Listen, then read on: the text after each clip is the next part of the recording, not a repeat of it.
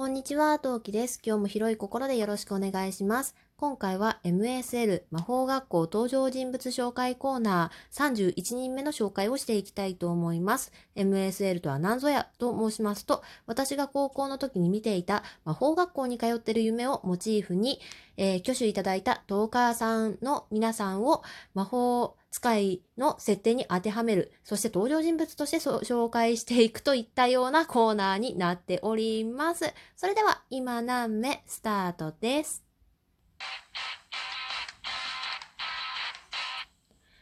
はい、この配信は戦闘不能日常系ママトーカートーキが日々奮闘しながらお送りしているカミカミラジオです。というわけで皆さんこんにちは、トーキです。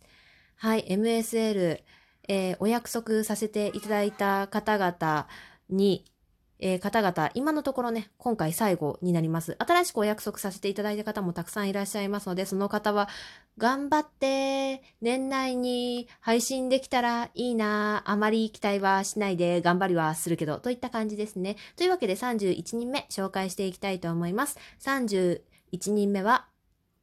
緑川時子さん、通称トッキーさんです。えー、トッキーさんは、トッキーのお疲れ様ですと、まあまあ一服という番組の配信をしている方です。ということで、まあまあ一服の方はですね、私、トウキと、えー、ニャギーさんこと、猫柳さんと、トッキーさん、えー、緑川時子さんの3人、ママトーカー3人でお送りしています月1配信の番組となっております。概要欄に番組リンク貼り付けておきますので、よければ見てください。というわけで、トッキーさん、では、お立場紹介したいと思います。トッキーさんは、じゃじゃじゃんって、えー、音入れようかね。じゃあ、トッキーさんは、の立場は、先生枠です。えー、先生枠なのはですね、助手さんです。はい。ちょっとなんで助手さんかっていうのはちょっとお話しさせていただくのでちょっと待ってくださいね。はい。えー、何の助手かっていうと、魔法薬学の先生の助手です。えー、魔法薬学とは何ぞやという方は、こちらも概要欄に貼り付けておきますので、えー、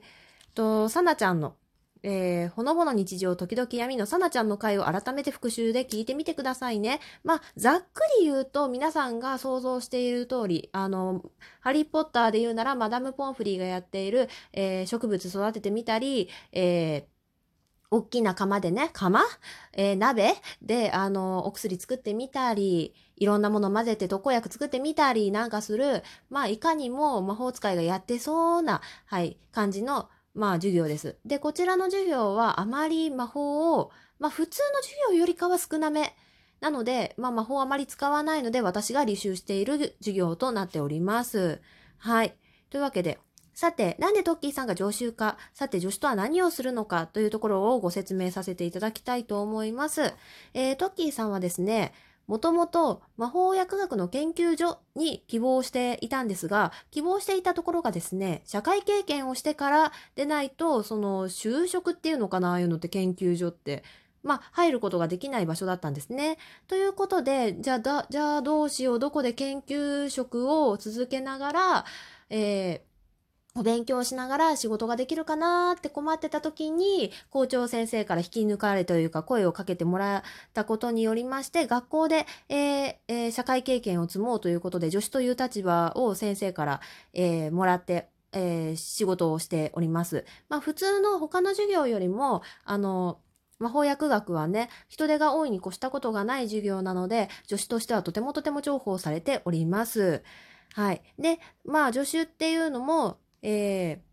今話した通りのところなんですなんですが、まあ、あの、先生っていうこともね、声も最初はね、あの、校長からあの言われなくもなかったんですけど、あの、トッキーさん自身の研究もありましたので、その研究と、その、先生たちの授業の準備等々等が、えー、同時並行にできるようにというので、まあその研究分野に重きを置けるようにというので校長先生もねその話を聞いてじゃあ助手でということで先生という形でなくあくまで助手という形でね、えー、配慮をしてくださったそうです。はい。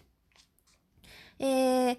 さて、その助手の仕事内容、今ちらっと言いましたが、まず先生の授業の用意はもちろんのことなんですが、魔法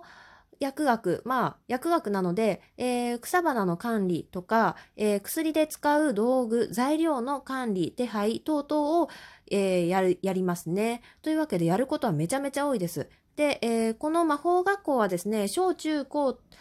と、まあ、あの、大体先生たちが、あの、管理してるのは、その、エリアっていうのかな、学年なのですが、えー、トッキーさんはですね、小学生低学年の基礎の基礎ですね、あんまり魔法自体を使わないような、まだ魔法をね、あの、使わないお薬の授業なんかも担当されています。だからね、小学校から、小学校の生徒さんから見ると、あの、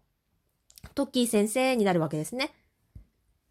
というわけで大変人気の小学生からは大人気。えー高校生からは憧れのお姉さんみたいな立ち位置になっております。そんなね、トッキーさんと私とのつながりなんですが、えー、私は、あの、ペタコ3回だったと思うんですが、もうこちらも概要欄にね、リンクを貼り付けさせていただきますが、あの、まあ、魔法を使う薬を作れない分、補修が多いんですね、私。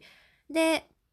補修はまあ、よく先生が、まあ、出てきていろいろ教えてくれるっていうよりかは、補習はどっちかっていうと、例えばまあ、テストの点数が取れないとか、それ、その他諸々の理由があっての補習なので、あの、先生というよりかはトッキーさんが見てくれることが多いです。例えば、み、ちゃんと、ちょっとそこら辺水あげといてくれるとか、あの、肥料持ってきてとか、ああ、ここに何々植えたいんだ、みたいなやつのお手伝いみたいなのが割と補習では多いので、先生よりかはトッキーさんが、えー、そばについててくれる、教えてくれることが多いので、すごくすごくよく合います。せあの、トッキーさんとは。はい。で、さらにですね、先ほども言った通り、トッキーさんは、あの、小学生の、その魔法を使わないような薬の先生でもありますので、私のね、あの、テスト、そう、定期テストの私の分のテストは基本的にはトッキーさんが作ってくれて、それを、えー、先生がチェックして、あの、まあ、私に、私ののテストとして出すみたいな感じですね。っていうダブルチェックを、あの、するんですけど、まあ基本的には、あの、私のテストはそういうわけでトッキーさんが作ってくれくれています。まあ仲がいい先生っていうか助手さんだからとはいえ、テスト内容は当たり前ですけど聞いてませんよ、私。うん。ね。え、な、何が出るのって一応聞くけど、聞くけど内容は教えてもらえるわけないよ。うん、秘密かなみたいな。うん、なんでしょうねって言って、頑張って考えてみてねみたいな感じですね。まあ、ヒントをくれることはあるかもしれないけど、まあ、あれよ、テスト範囲だと、この辺からこの辺のどこかだよ、みたいな。まあ、普通の生徒にもそれぐらいは教えてくれるじゃん、どの先生も。まあ、その程度のね、あの、なんだろう、ことしか教えてくれませんよ。はい。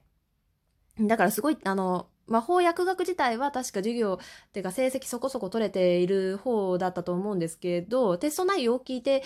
るわけではないですってことをね、あの、保身として言っておきたいと思います。はい。で、えー、非魔法使いの私に対して、トッキーさんは、えー、この子すごいな、私ならすぐ転校してそうだよ、と普通に接してくれていますね。なんか、あの、だからといって尊敬してるとかそういうわけでは全然なくって、普通に一生徒として、えー、扱ってくれています。ね、トッキーさんすいません。後ろでふぎゃふぎゃ言ってますが気にしないでください。はい。さて、えー、先生ということでお部屋紹介していきたいと思います。トッキーさんが主にいるのは温室です。はい。えー、魔法薬を育てるための温室っていうのが学校の敷地内、敷地内、敷地内にはありまして、で、そちらのえー、まあ、えっ、ー、と、そちらのお部屋は温室ということで全面ガラス張りになっています。まあでもそれだとね、UV ケアとか大変じゃないですか。なので、トッキーさんがいるところはね、大きなスクリーンタープ。スクリーンタープっていうのは、えっ、ー、とね、うん、サーカス小屋みたいなのを想像してもらえると一番近いかもしれないんだけど、床に布がないテントですね、要するに。あれがスクリーンタープって言うんだけど、それを貼っていて、で、えー、そこに、えー、机や椅子、机、椅子、えー、収納用クローゼットが一つ置いてあったり、あとは、あの、日陰用の植物がいっぱい置いてあったりなんかしています。で、えっ、と、さっき言った、今言ったように、えー、机と椅子の他に、あのクローゼットが一つあるって言ったんですけど、そのクローゼットはほぼほぼ4次元ポケットのような状態になっていて、コートをかけても本を入れても大丈夫な仕様になっていますし、自分が欲しいものはすぐね、取り出せるような仕組みになっています。で、温室の一箇所はサンルームのような状況になっていまして、えー、まあテーブル、椅子なんかが置いてあったりして、そこでね、よくハーブティーなんかをね、出してくれます。だから補修で、ああ、疲れたってなっても、そこで、はい、どうぞってさっき取れたハーブで作ったお茶よとかミントティーだよなんて言ったら出してもらってね、あの、ホクホクしながらね、それをいただいて帰ったりするので、補修自体はそんなに嫌いじゃないですね、私。はい。えー、そして、えー、トッキーさん自身は先ほども話した通り、まだ研究職を、えー、研究も、えー、しているので、研究中の時とか、来客中の時は、スクリーンタープのその点、えっ、と、スクリーン、えー、ちょ、待って、何が言いたい？スクリーンタープって、その、出入り口が、まあ、基本的に明らかんとなっているんですけど、まあ、単なる日よけなので、基本的には。なんですけど、それが、さ、さっき話したサーカス小屋みたいに、あの、全面テントで覆われてるみたいな。えー、一室になっているみたいな感じになっていて、テントのようになっているので、まあ外出中だったり、今言った通りに研究中、来客中だと、えー、その、スクリーンタープが全面閉じている時っていうのは、温室には入れないというような仕組みになっています。なんか大きな鍵みたいなのを感じですね。想像していただければと思います。ちなみに温室自体はめちゃくちゃ広いです。で、一番その温室の、えー、真ん中よりちょっと端っこぐらいのところに、えー、トッキーさんの、えー、スクリーンタープのお部屋があることを想像していただけると、わり、かし私の脳内と近いかなって思います。というわけで、えー、今回は、えー、31人目の登場人物、緑川時子さん、通称トッキーさんを紹介させていただきました。えー、まだまだ MSL のえー、登場人物の、えー、参加者お待ちしております。年内ということができるかどうかはわかりませんが、良ければ気長に待てる方、挙手いただければと思います。聞いていただいてありがとうございました。次回配信でまたお会いしましょう。またね。何名？